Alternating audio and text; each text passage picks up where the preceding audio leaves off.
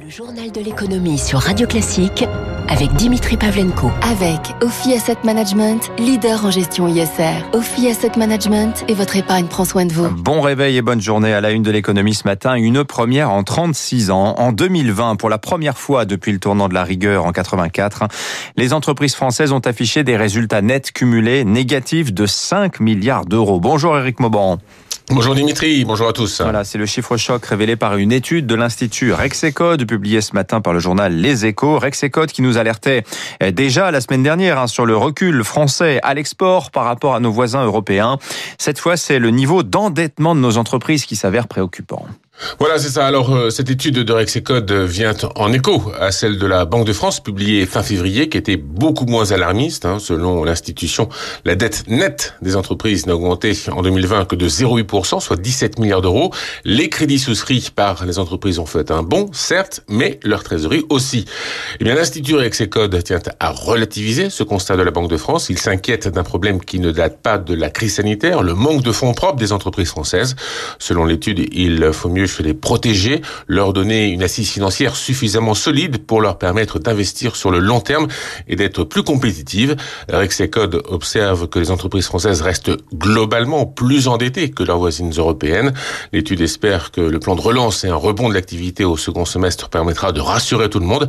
Il y a de bonnes raisons d'y croire, car l'an dernier, les dépenses d'investissement n'ont pas reculé autant que l'on pouvait le craindre, notamment dans l'outil numérique. Les entreprises se mettent déjà en ordre de bataille pour profiter du rebond de l'activité économique qui, espérons-le, ne devrait plus tarder. Merci Eric Mauban. Vous citiez la Banque de France. Mais justement, en termes de conjoncture, la Banque de France s'attend à voir le PIB croître légèrement au premier trimestre, qui s'achèvera à la fin du mois, malgré un niveau d'activité qui plafonne à 95% du niveau d'avant-crise. Dans l'industrie ou le bâtiment, on est proche de la normale. Les pertes sont en fait concentrées sur les secteurs directement affectés par les mesures sanitaires, toujours les mêmes, hôtellerie, restauration, une partie du commerce aussi. Bercy envisage d'ailleurs de prendre en charge l'intégralité des loyers et des charges afférentes des boutiques des centres commerciaux fermés depuis janvier. Une enveloppe de 500 millions d'euros est prévue à cette fin. À Paris, c'est la crise chez les propriétaires de meublés destinés à la location saisonnière. Faute de touristes, ils délaissent les plateformes type Airbnb pour revenir à de la location plus classique, voire ils mettent en vente leurs biens. Et le mouvement n'est pas anodin puisqu'un quart des 35 000 appartements parisiens affichés sur Airbnb seraient concernés. Eric Huoch. Fini les promesses de rentabilité des appartements Airbnb. Sans tourisme, pas de rente. Alors l'équation est simple pour les propriétaires. Sylvain Noalet, expert immobilier chez Orpi. On a de plus en plus de clients qui se disent « j'arrive plus à louer en Airbnb, je vais passer de 1 500 € par mois à 750 ou 800 ». Deux questions. Est-ce que je passe en location traditionnelle? Si j'observe que je vais peut-être récupérer que 900 €, est-ce que ça vaut pas le coup de revendre? Car beaucoup ont des prêts en cours. La crise s'éternisant, les propriétaires se mettent à l'abri, mais ce phénomène pourrait s'inverser dès la pandémie terminée. Frédéric Teboul du groupe GHKLF. L'attrait touristique de Paris ne se démentira jamais. Les touristes reviendront et avec eux, les investisseurs qui veulent acquérir des logements pour les destiner à un public de passage. On est vraiment sur une parenthèse. Moins de Airbnb, c'est aussi plus d'appartements à des prix abordables. Une réponse face à la pénurie de l'habitat. Alors cette parenthèse, Yann Brossa, adjoint au logement à la mairie de Paris, la souhaite la plus longue possible. Là où la ville de Paris a un rôle à jouer, c'est d'accompagner cette tendance et de faire en sorte qu'elle s'inscrive dans la durée. Ça passera aussi par le renforcement des contrôles dès lors que les touristes reviendront. La mairie de Paris estime le nombre de fraudeurs à 5 000 et d'y réfléchir à un mécanisme pour pousser les propriétaires vers la location classique sans pour le moment en donner les contours. Les chefs d'entreprise divisés sur le sujet des quotas de femmes dans les comités de direction. La République En Marche, vous le savez, a déposé hier une proposition de loi visant à imposer aux grandes entreprises 30% de femmes dans les 10% de postes à plus forte responsabilité et ce d'ici 2027. Problème, qu'est-ce qu'un poste à forte responsabilité? Et puis, autant il est facile de renouveler un conseil d'administration du fait de la rotation automatique des mandats, autant il va falloir devoir, pour atteindre un éventuel quota légal dans les COMEX, licencier des hommes pour faire de la place aux femmes. C'est l'avertissement lancé hier par Geoffroy Roux de Bézieux, le président du MEDEF. Au Sénégal, les entreprises françaises visées par les troubles qui secouent le pays depuis une semaine. La moitié des 32 magasins Auchan ont été pillés ou saccagés, ainsi que des bureaux de Total ou FH à Dakar.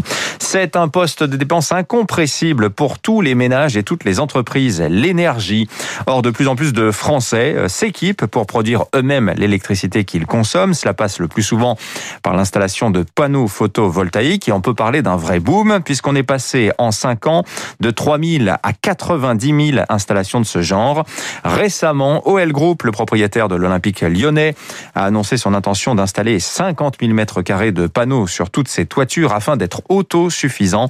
Bienvenue dans l'ère de l'autoconsommation électrique. Émilie Valès. On a une croissance exponentielle de ces installations en autoconsommation, s'enthousiasme Lydie Sartou. Elle est directrice de projet chez Enedis, gestionnaire du réseau d'électricité. Les objectifs aujourd'hui fixés par les autorités publiques sont de 200 000 à l'horizon 2023. On va les atteindre assez rapidement. C'est une tendance sociétale très forte, le consommer local, le consommer vert, en circuit court. Quant à l'investissement de départ pour installer ces panneaux, il est d'environ 10 000 euros, explique Xavier Pinon, spécialiste du secteur, fondateur du comparateur Selectra.info, qui précise que l'on reste quand même tributaire d'un opérateur. Autoconsommation ne veut pas dire indépendance. Par exemple, la nuit, vous n'avez pas de production d'électricité. Donc en parallèle, vous allez bien consommer de l'électricité qui vient du réseau. On arrive à autoconsommer entre 20 et 50% de sa consommation d'électricité. Alors est-ce rentable ? Oui, mais cela dépend de plusieurs facteurs, selon Xavier Pinon. Il faut d'abord que les panneaux ils produisent bien, ce qui suppose qu'ils aient été bien dimensionnés, bien orientés. Et puis, il faut à tout prix augmenter le taux d'autoconsommation. Il va falloir changer ses habitudes de consommation pour décaler la consommation d'électricité vers la journée plutôt que le matin ou le soir quand les panneaux ne produisent pas d'électricité. Des systèmes de batteries permettent de stocker l'électricité, mais cela reste encore trop onéreux, selon cet expert. En bref, un début d'ouverture entre Suez et Veolia. Dans une interview au Figaro ce matin, le président du conseil d'administration de Suez livre ses conditions avant d'ouvrir des négociations avec Veolia. Philippe Varin veut un prix supérieur à 18 euros par action Suez, des engagements sociaux sur 4 ans, des garanties aussi sur l'investissement en R&D. Il souhaite aussi pouvoir présenter sa réaction au projet devant le conseil de Veolia. La famille Agnelli avance dans le luxe. Elle entre au capital de Christian Louboutin. Exor, la holding de la riche famille italienne, actionnaire entre autres de Stellantis, mise 541 millions d'euros pour prendre 24% du célèbre fabricant de chaussures pour femmes, valorisé plus de 2 milliards d'euros. Les marchés pour finir, le CAC en grande forme hier soir, un plus 2,08% au fixing, un 5902 points, galvanisé par un cocktail prometteur, l'adoption imminente du plan de relance américain. Nancy Pelosi a d'ailleurs fait savoir cette nuit que la Chambre des représentants voterait la version sénatoriale du texte d'ici demain. L'accélération de la vaccination encourage également les marchés. L'euro qui baisse aussi face au dollar, 1,1861 ce matin. Qu'en sera-t-il cependant de la Banque centrale européenne à l'égard de la remontée des taux souverains?